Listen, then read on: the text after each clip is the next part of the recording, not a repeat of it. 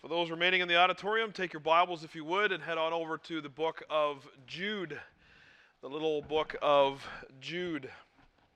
Just before the last book of the Bible, the revelation of the Christ, we have this little sermon, sermon notes, this little letter of Jude. Allow me then this morning to read the first 16 verses uh, in your hearing. Jude, verses 1 through 16. Jude, a servant of Jesus Christ and brother of James, to those who are called, beloved in God the Father, and kept for Jesus Christ, may mercy, peace, and love be multiplied to you. Beloved, although I was very eager to write to you about our common salvation, I found it necessary to write appealing to you to contend for the faith that was once for all delivered to the saints.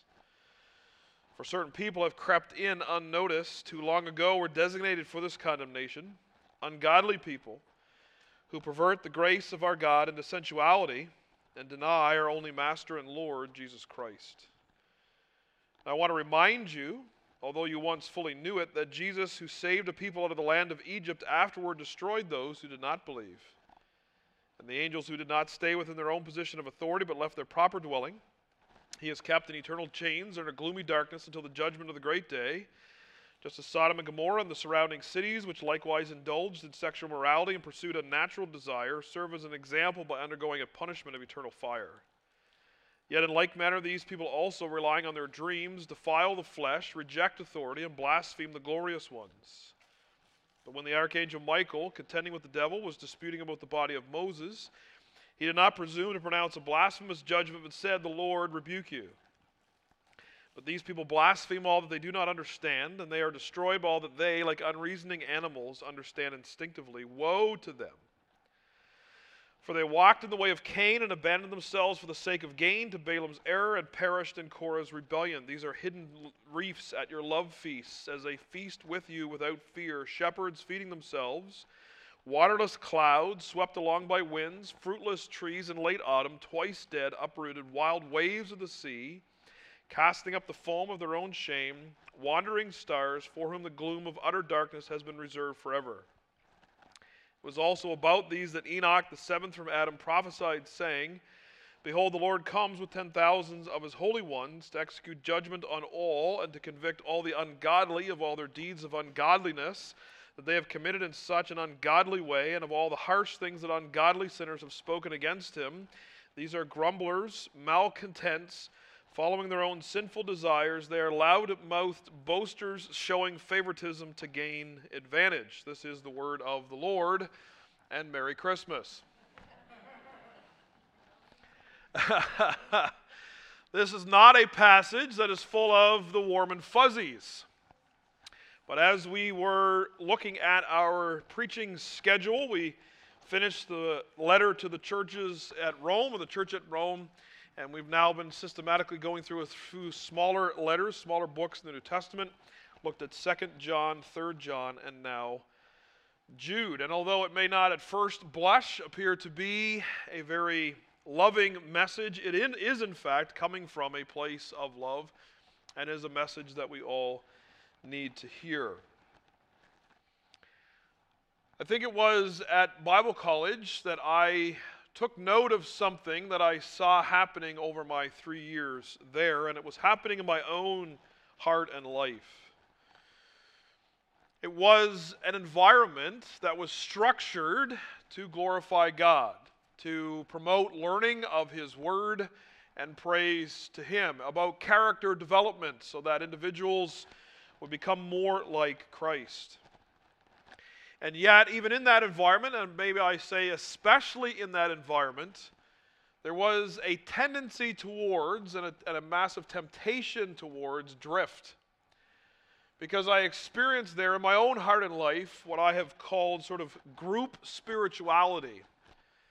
And that because the environment was spiritual and because the environment was structured to promote God's glory and advance His cause of the gospel, it was easy to kind of go along with that flow and not have it personally impact me. And so I could kind of ride the coattails of other people's relationship with God. What that also meant was that I was not as aware, alert, and awake to the drift in my own life and perhaps the drift in others because the structure was so good and, and, and healthy or appeared to be and glorifying to God that perhaps questions weren't always asked that needed to be. And that is not in any way an indictment on the Bible college that I intended. That is indeed an examination of my own heart and life, and I would contend that that is something that we need to be aware of here at Grace Baptist Church as well. There is no such thing as group spirituality in a true sense. There is the blessing of corporate worship and, and the coming together of the church of Jesus Christ, but just because you are here does not mean that you are personally participating in that necessarily, other than being a part of this gathering. And also, and fairly insidious as sin is, it could lead you to believe that things are better in your own heart and life than they actually are. And it is to that that Jude wants to call our attention. And so he's calling us this morning to contend. In the first 16 verses, he's going to lay out for us the problem. And then in verses 17 to 25, he's going to lay out the solution to that problem. So stay tuned for next week because next week will let us know what are we supposed to do about this. But this week, we're going to look at what is the issue that Jude wants to address. And in the first place, then this morning, he wants to give us this foundation of the gospel of Jesus Christ. We cannot advance for the truth. We cannot contend for the faith once delivered to the saints. We cannot strive for the gospel unless we have it, unless we have the foundations of it. So, what James is wanting to draw our attention to is there is a tendency to do one of two things to add to the gospel. So there is the love of God through Jesus Christ. The problem is us. We are sinners. The solution is not us. The solution is Jesus Christ, the righteous. And there's a tendency then to add to that. Jesus Christ crucified plus these other things that we've come up with that we think would be a good idea. We do it in our own heart and life. We've been part of churches that have done it. We've, been, we've heard from other groups that have done it. There's a tendency to add to the gospel. There's also a tendency to take away from the gospel. Well, now that you are free in Christ, your sin has been paid for, it has been atoned for on the cross of uh, the, because of the cross work of Jesus Christ. Now you are free. And so live the life that you always wanted to live which means that you are, in fact, not then a full recipient of the gospel of Jesus Christ because this recipient of the gospel of Jesus Christ begins to act like Christ. So there's a tendency to take away or to add, and James wants to address these things in our, Jude, sorry, wants to address these things in our passage before us this morning. Notice under the first reality of a foundation is humble submission to Jesus. You would think that maybe it would be the truth. But understand this there are many people who know the truth. There are fewer people who believe it, who submit to it, who live under it. There are scholars and others who could recite the Bible back to any of us here this morning far better than we could, perhaps to our shame, and yet they do not believe it. They do not submit to it. And so Jude, first of all, describes himself in two ways. He describes himself as a servant of Jesus Christ, and he describes himself further as a brother of James. Now let's deal with the second descriptor first. Jude says that he's a brother of James. Now, there are many Judes, Judah, Judases in the New Testament. There are also many Jameses in the New Testament. And it's possible that post Judas Iscariot, Jude may have shortened his name from Judah or even Judas down to Jude because uh, you typically don't want to be named Judas moving forward, just like Jezebel uh, fell off the rails as a name for young girls in Israel. So, who is this James? if Jude's writing a letter and he wants to identify himself as a brother of someone that most people would know, would have to be a James that many people knew who that was. And at this point, the best candidate for this is James, the half brother of Jesus Christ, pastor of the church in Jerusalem, author of the book of James. If Jude then is a brother to James, he is also then a half brother to Jesus Christ. And if you go over to Mark's Gospel, chapter 6 and verse 3, there are four brothers of Jesus named two of whom are Jude and James. So it's entirely possible that this Jude, the Jude that wrote this letter, this sermon, is indeed a half brother of Jesus Christ. And now we turn to the first descriptor. He describes himself as a servant of Jesus Christ. Now, I don't know about you, if you have siblings, in particular brothers, I have five. I love them dearly, but I believe that it would be a very difficult struggle for me to admit that any one of them was anything less than what I know them to be. And certainly, if one of them had so suddenly said to me, and when they returned age 30, by the way, I'm the Son of God, I'm God in human form, I'm the Messiah, I am Jesus Christ, the Lord of all. Sure. Right. Think, if you would, in your mind, what you would say if one of your siblings declared that to you. We know what the brothers of Jesus thought, or the half brothers of Jesus thought, of this claim to the throne of Israel and this claim of being the Messiah, because in John's gospel, they say the feast is coming. Go on up, go down to Jerusalem. Tell everybody you're the king.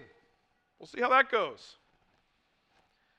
So, other than mockery and perhaps a little bit of frustration, because I don't know how you would deal with an actual perfect sibling. I think we all believe that certain siblings that we grew up with didn't deserve or didn't get as much discipline as we did. How would you like being in the same household as a sibling that never was disciplined because they are, in fact, perfect in a, in a punitive sense? Other than perhaps some frustration and mockery, we don't have any sense at all that the half brothers of Jesus believed that he was who he said he was. Not until after the resurrection. And it was interesting after the 9 a.m. service, somebody that was here mentioned to me that a famous skeptic uh, came to Nova Scotia to uh, engage in a debate. And afterwards, this individual who is a member of Grace Baptist went up and engaged them in a conversation. And they asked them, What is the hardest thing for you to answer? What is the most difficult question for you to answer as it relates to the truth of Christianity? Do you know what the skeptic said? He said the conversion of James and Jude. How do you account for James and Jude both claiming Jesus as their Lord and Savior when in fact he is also their half brother? These individuals that were born to Joseph and Mary after the birth of Jesus. Humble submission to Jesus indeed. Jude says, I'm the brother of James, probably then the half brother of Jesus Christ, and he calls himself a servant of Jesus Christ. Again, I love my brothers, but uh, I don't recall ever a time, nor do I perceive a time in the future where I will be their servant. But Jude calls himself that. And so for us, to push back against that drift, that tendency towards drifting away from the faith and just sort of coasting, is daily, moment by moment, humble submission to Jesus Christ. I have said this repeatedly. I will continue to say this. Life is not about you and it's not about me, it's about Him. Notice that in deep roots in truth in the second part of verse 1. To those who are called, beloved in God the Father, and kept for Jesus Christ. We now get to the truth. This, these are some of the truths of the gospel. And so Jude, almost in a single sentence, encapsulates Romans 8, the golden chain of redemption, and all the beauty of salvation. When he says, in the first place, you are called. Understand this, Grace Baptist Church, here and watching online. You did not initiate a, a relationship with God. You did not love God first. We love him. Why? Because he first loved us. God initiated a relationship with you. You and I are rebels against God. We are sinners. God called us out of that into his glorious light, out of darkness into his glorious light, out of hatred into his amazing love, out of rejection and judgment into his incredible grace. God is the one who called. And God called because he loves. We are beloved in God the Father. I do not know exactly where you're at this morning, but know this. If you are in Jesus Christ this morning, if you have repented of your sins and through faith in Jesus Christ and Him alone, you have hope of salvation, know that you are loved by the one who spoke all things into existence. The one who created everything out of nothing knows your name, according to his Son, Jesus Christ, knows how many hairs are on your head, knows more about you than you know about yourself, and loves you more than you could possibly fathom. You are loved by God, and you are kept for Jesus Christ. You are part of his bride, and the work that God has begun in you, he will perform it until the day of Jesus Christ. And not even your failures can keep you from becoming the person that he has called you to be, and that person is to become like his son. All of these things are true. And again, as we pointed out, it's not just knowing them, it's submitting to them. And then notice in verse 2 daily renewal and reminders. May mercy, peace, and love be multiplied to you. We need to preach the gospel to ourselves every day, as we've said repeatedly here. Remind ourselves of God's mercy, remind ourselves of the peace that God has granted because of the Prince of Peace, Jesus Christ the righteous, and the love of God for him and for each other. And Jude says, May that be multiplied to you, abounded in your life, superabundant. What a beautiful time of year Christmas is. And what an amazing opportunity stretches before us to share this truth with those around us. This time of year has a general sense of peace on earth, goodwill towards men. People are in a bit more of a giving mood, and it seems to be that most wonderful time of the year. But apart from the truth, it is empty, it's foundationless. There's no meaning there. Truly, as a number of songwriters have bemoaned, why can't it be Christmas like all year round? And the Church of Jesus Christ ought to be able to say it is.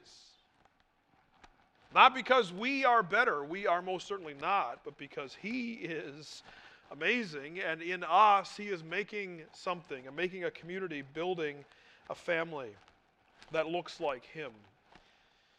And so these, this is the foundation. These are the truths that we need to remind ourselves of every day. So what is the reality then in verses 3 and 4? Know what Jude says. I was very eager to write to you about our common salvation. What, the joy of the indicatives, as we've said. Scripture has indicatives, the truths Scripture then has imperatives, the commands. And we do ourselves great harm when we get those out of order, or when we look at those in complete disjunction from each other. The indicatives are what fuel the imperatives. The indicatives are what makes the imperatives possible. The truths are what allows us and enables us and excites us about obeying the commands. And so Jude says, What I wanted to do was I wanted to write you a letter, as others have done, and share with you the joy of our common faith, the belief that we are sinners, that we are not good enough, smart enough, pretty enough, and can't work hard enough. The reality that we are rebels against a thrice holy God, and then the beautiful reality that Jesus Christ the righteous has been sent, and we celebrate that at this time of year. He has incarnated, God in flesh, become one of us lived righteously, died sacrificially, rose to life again from the dead triumphantly, and then is seated at the right hand of the Father, ever making intercession for us. Jude says, I wanted to write to you of those truths, but yet what happened, the duty of the imperatives.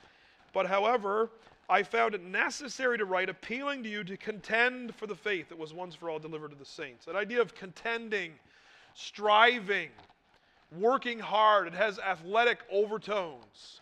There's a goal. And as a team, we're working hard for it. We're putting all of our sweat equity into it.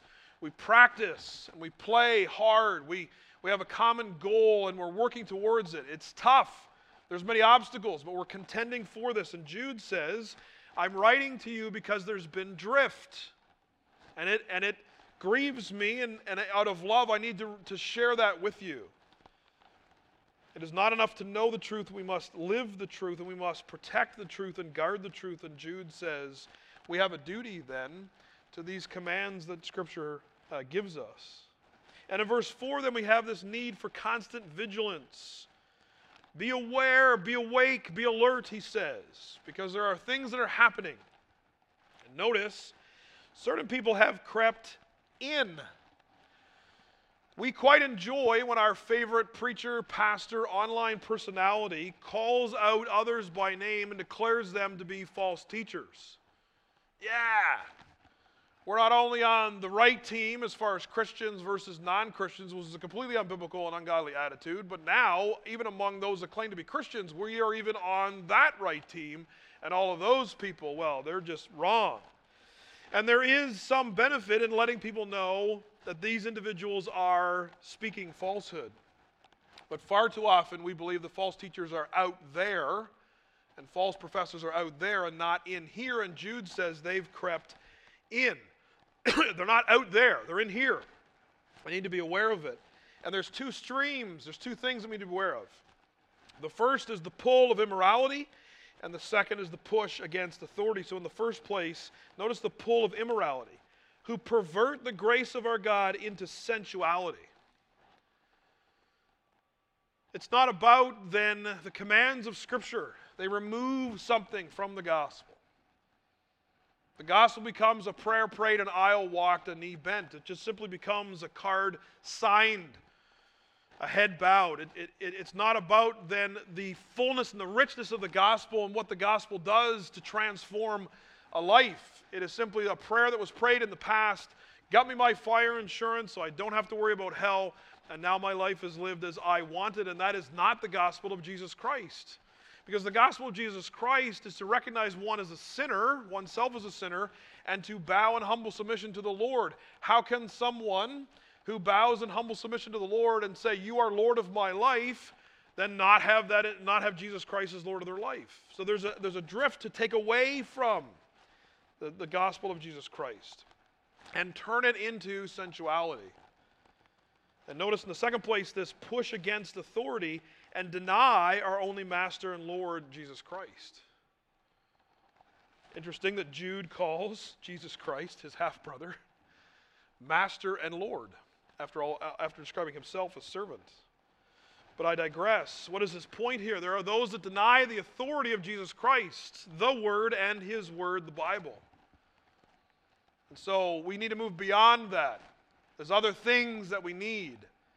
Jesus Christ is not enough. The gospel is not enough. There's other things out there that we need to listen to and follow. And Jude says, Be careful. There is the pull of immorality and the push against authority. And these two streams are ever present and consistently and constantly there to cause us to drift away from the truth. So there's a need to strive and contend, not in our own strength, but in the strength that God provides. And so, lastly, then in verses 5 through 16, we have this need to contend, and James breaks it up into two sections, by and large, largely following this push and pull of immorality and against authority. It's not a perfect sort of disjunction, uh, a dichotomy. There's certainly a bit of both in these. To reject the authority of God is to slide towards immorality, and a slide to immorality comes as a rejection of the authority of God.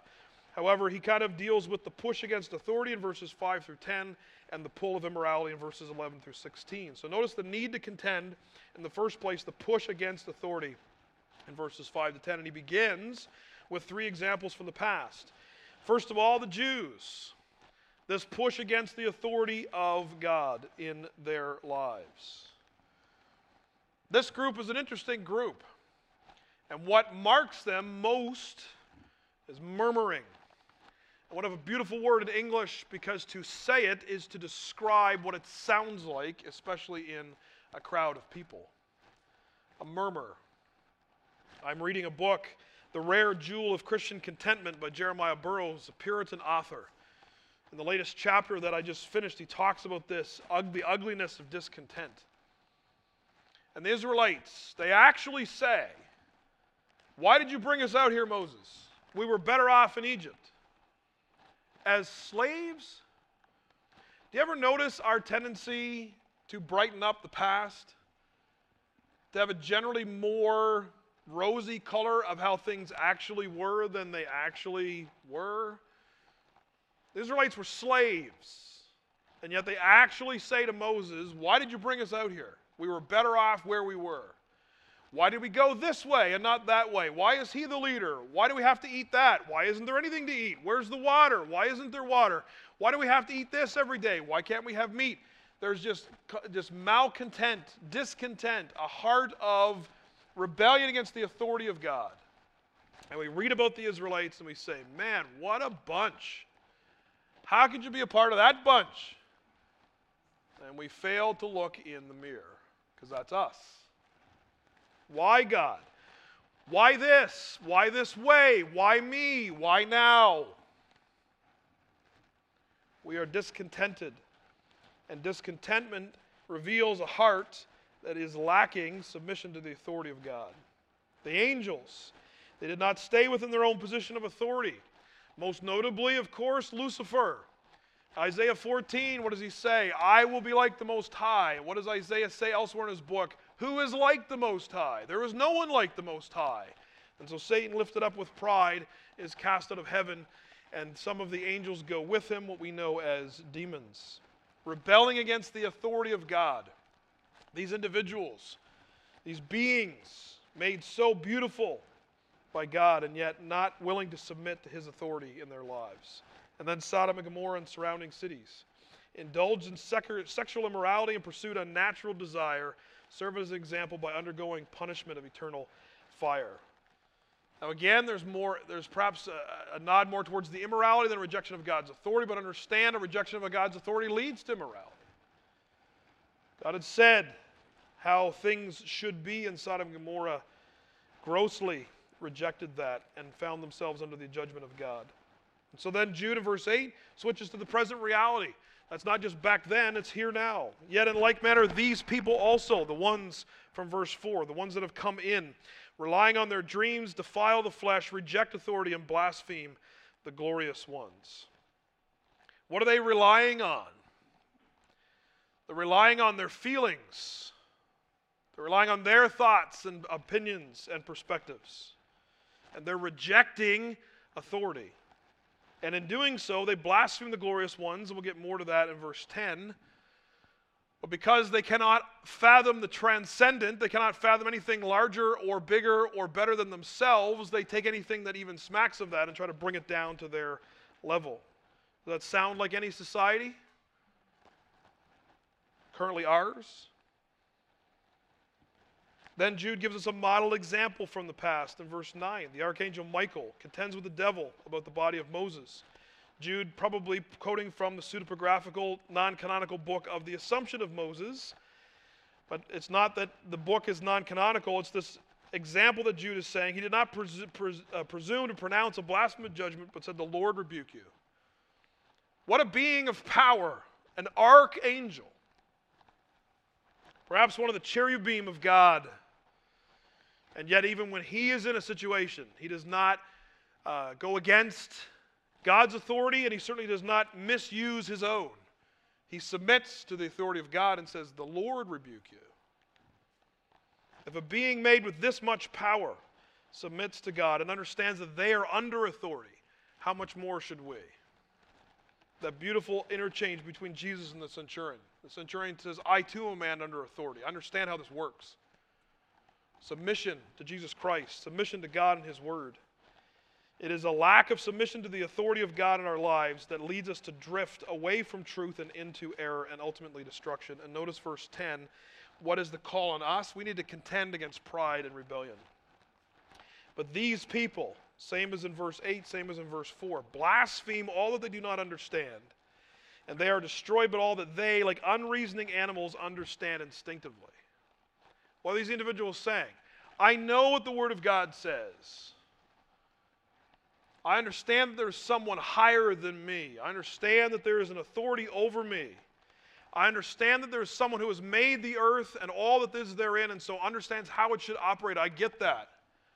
But I think the better way to go is my feelings, what I believe, what I think. That me as a finite being, in the face of the infinite, I think the better way to go is with me and I'm going to blaspheme anything that is transcendent over me and bring it down to my level to attempt to destroy it. Does that sound like a society that we are familiar with that elevates feelings over facts? We have the data. We have more access to information than any previous generation. The facts and logic and consistency do not seem to matter. What matters is, but this is what I think and this is how I feel. This is what I understand instinctively. And Jude says that is an error. Because to live life under your authority and to deny the authority that actually exists over you is destructive. So we need to contend against pride and rebellion, and not in other people primarily, but in ourselves. How often do we follow the way that we want to go as opposed to what is true? And then notice in verses 11 through 16, under the need to contend, the pull of immorality. James, once again, Jude, once again, sorry, has three examples from the past. For they woe to them, he says, they walked in the way of Cain, abandoned themselves for the sake of gain to Balaam's error, and perished in Korah's rebellion. Cain wants to do things his way and wants God to put his stamp of approval on what he has come up with. Again, does that sound like anybody that we know? Does it sound like any society that we know? Here's what we have come up with. We think this is amazing. Now we want you to put your stamp of approval on this. We want you to affirm our immorality. God does not. He rejects Cain's offering and warns him about following the way of immorality and a rejection of his authority. And what does Cain do? Commits the first homicide, kills his own brother. We have Balaam. Balaam is a prophet of God who should be a man of integrity, and he says that he can only speak what God tells him to speak. He plays at truthfulness and integrity, but in reality, he's a prophet for hire. What do you want to hear? And I'll tell you that. It's almost as if every marketing agency in North America has gone the way of Balaam. What do you want to hear? Even if we don't believe it, we're just trying to sell something and we want you to buy it, so we'll tell you what you want to hear, what seems to be in the ether. And so Balak comes and says, Curse Israel, and Balaam says, I can only say what God says. And as we know the story, his donkey has more wisdom than he does. But what is the error of Balaam? The story goes on. We oftentimes end there where Balaam cannot curse Israel. What does he tell Balak to do? He says, Allow your people to intermarry, intermingle with the people of Israel, draw them away from the one true God into the worship of other gods, which included a lot of immorality, and you'll pervert the nation of Israel from within. And a nation that is supposed to honor and worship God, that does not honor and worship God, is a nation that is headed for destruction. Balaam's error can be ours if we allow ourselves to go our way and do what we feel like as opposed to what is true. And Korah's rebellion, these individuals that had enough of Moses' leadership and were following their own impulses and desires. And God says, anybody who does not want to perish in Korah's judgment, step away. And the ground opens up and swallows them whole. Immorality and a push against God's authority lead to judgment and destruction. Three more examples from the past, which leads us to the present reality in verses 12 and 13. These are hidden reefs at your love feasts, shipwreck inducing individuals, individuals that are destructive, that take life, they don't give it. They feast with you without fear, shepherds feeding themselves, individuals that should be, uh, as leaders, desirous of serving other people, but instead they're only in it for themselves waterless clouds swept along by winds, the promise of rain without any actual rain. Sin always overpromises and underdelivers, and these individuals talk a good game, but there's no truth there. Notice they are fruitless trees in late autumn, long past the time when the harvest should be expected, but there's nothing there. There's nothing of substance there. They don't have any fruit on their limbs. They're dead. They're twice dead and uprooted. Wild waves of the sea casting up the foam of their own shame. They don't go anywhere as the sea does not. God has set the boundaries. Tides come and tides go, but the sea doesn't go anywhere. But what are they doing? They're taking all of the filth and the darkness that are covered in the waters and they're belching them up on the shore for all to see. They're proud of their immorality. For, and then wandering stars for whom the gloom of utter darkness has been reserved forever. Not following the predetermined path by God, but going their own way. No a purpose, aimless wandering. Jude says these individuals are there, not out there, in here, potentially. So be awake and be alert. Notice this prophecy from the past. Enoch prophesied, probably the book of Enoch, and together another non canonical book that Jude quotes. God executed judgment to convict all the ungodly of all their deeds of ungodliness that they've committed in such an ungodly way and all the harsh things that ungodly sinners have spoken against him. Do you get James's or Jude's point? These individuals are ungodly. They do not actually take into consideration what God has said. They live according to their own feelings and desires. And they are oftentimes chameleons, acting one way with the people of God and acting another way with others. They're just following their hearts. Please don't do that because Jeremiah tells us that our hearts are desperately wicked. Notice then in the last place, contending against lust and greed. These are grumblers, malcontents, following their own sinful desires. They are loud mouthed boasters, showing favoritism to a gain advantage. It's all for them. About their lusts and about greed, about gaining for themselves. And so, Grace Baptist Church, what do we do about this? We will learn more about what to do about this as Jude continues. But for us this morning, how do we respond to this? I think we need to do some good work even this afternoon to look in the mirror and ask ourselves thanks be to God for what He's doing at Grace Baptist Church. People are coming to faith in Christ, people are being baptized, people are being united, small groups are thriving, people are in God's Word. What an amazing season we're having at Grace Baptist Church. But be careful because there's always a tendency and a temptation towards drift. So look in the mirror and ask ourselves are we full of pride and rebellion? Where in our lives are we not submissive to the authority of God? We like 90% of the Bible, but there's those verses that, nah, does God really know what He's doing? Has God said? All the way back to Genesis chapter 3. Where are we not following the Word of God? Where are we not under its authority in our lives? And then are we contending against lust and greed? Where in our lives is it about us? As we go into this time of year, it's very easy to be sucked up into the, the, the consumerism of this time of year. Again, it's amazing that we have in our neighbors to the south, and that has filled over the border. This is not a Canadian US comment, it's just merely to say it's amazing to me that in the United States of America on Thursday, they have a whole day dedicated to being thankful for what we have, and the very next day is dedicated to getting as much as we possibly can for the cheapest price available. And that is not an indictment on Americans, that is an indictment on humans, because that is all of us, and we do it here in Canada as well. How do you spend time saying, Thank you, God, for all that I have, and then rushing out and trampling over people to get more? Because that's the human heart, because that's all of us. We are all susceptible to greed and to lust, the drift. What is the antidote? It is the gospel of Jesus Christ. We cannot add or take away. It is the pure, unadulterated grace of God through Jesus Christ that will keep us where we need to be. And so let us look to Him in prayer as we prepare for a time of communion this morning.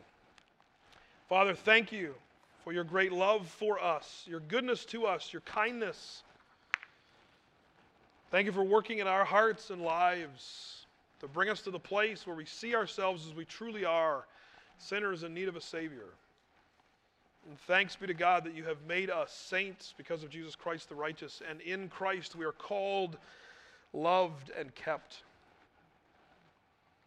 But Father, there is a tendency in all of our hearts to drift, to drift away from the glorious reality of the gospel, to add to that our own works, our own things, to add to that on top of that our own traditions, our own things that we now add and call the gospel when they are not, and also to remove things from the gospel. The demands of the gospel that are fulfilled in Christ but are realized in us makes us different. And if we are not being transformed by the gospel, then we have no right to say that we believe it and are trusting in it for our eternal salvation. So help us, Father, to examine ourselves by the gospel and to do that daily and consistently, to contend, strive for the faith. We pray these things in Jesus' name. Amen.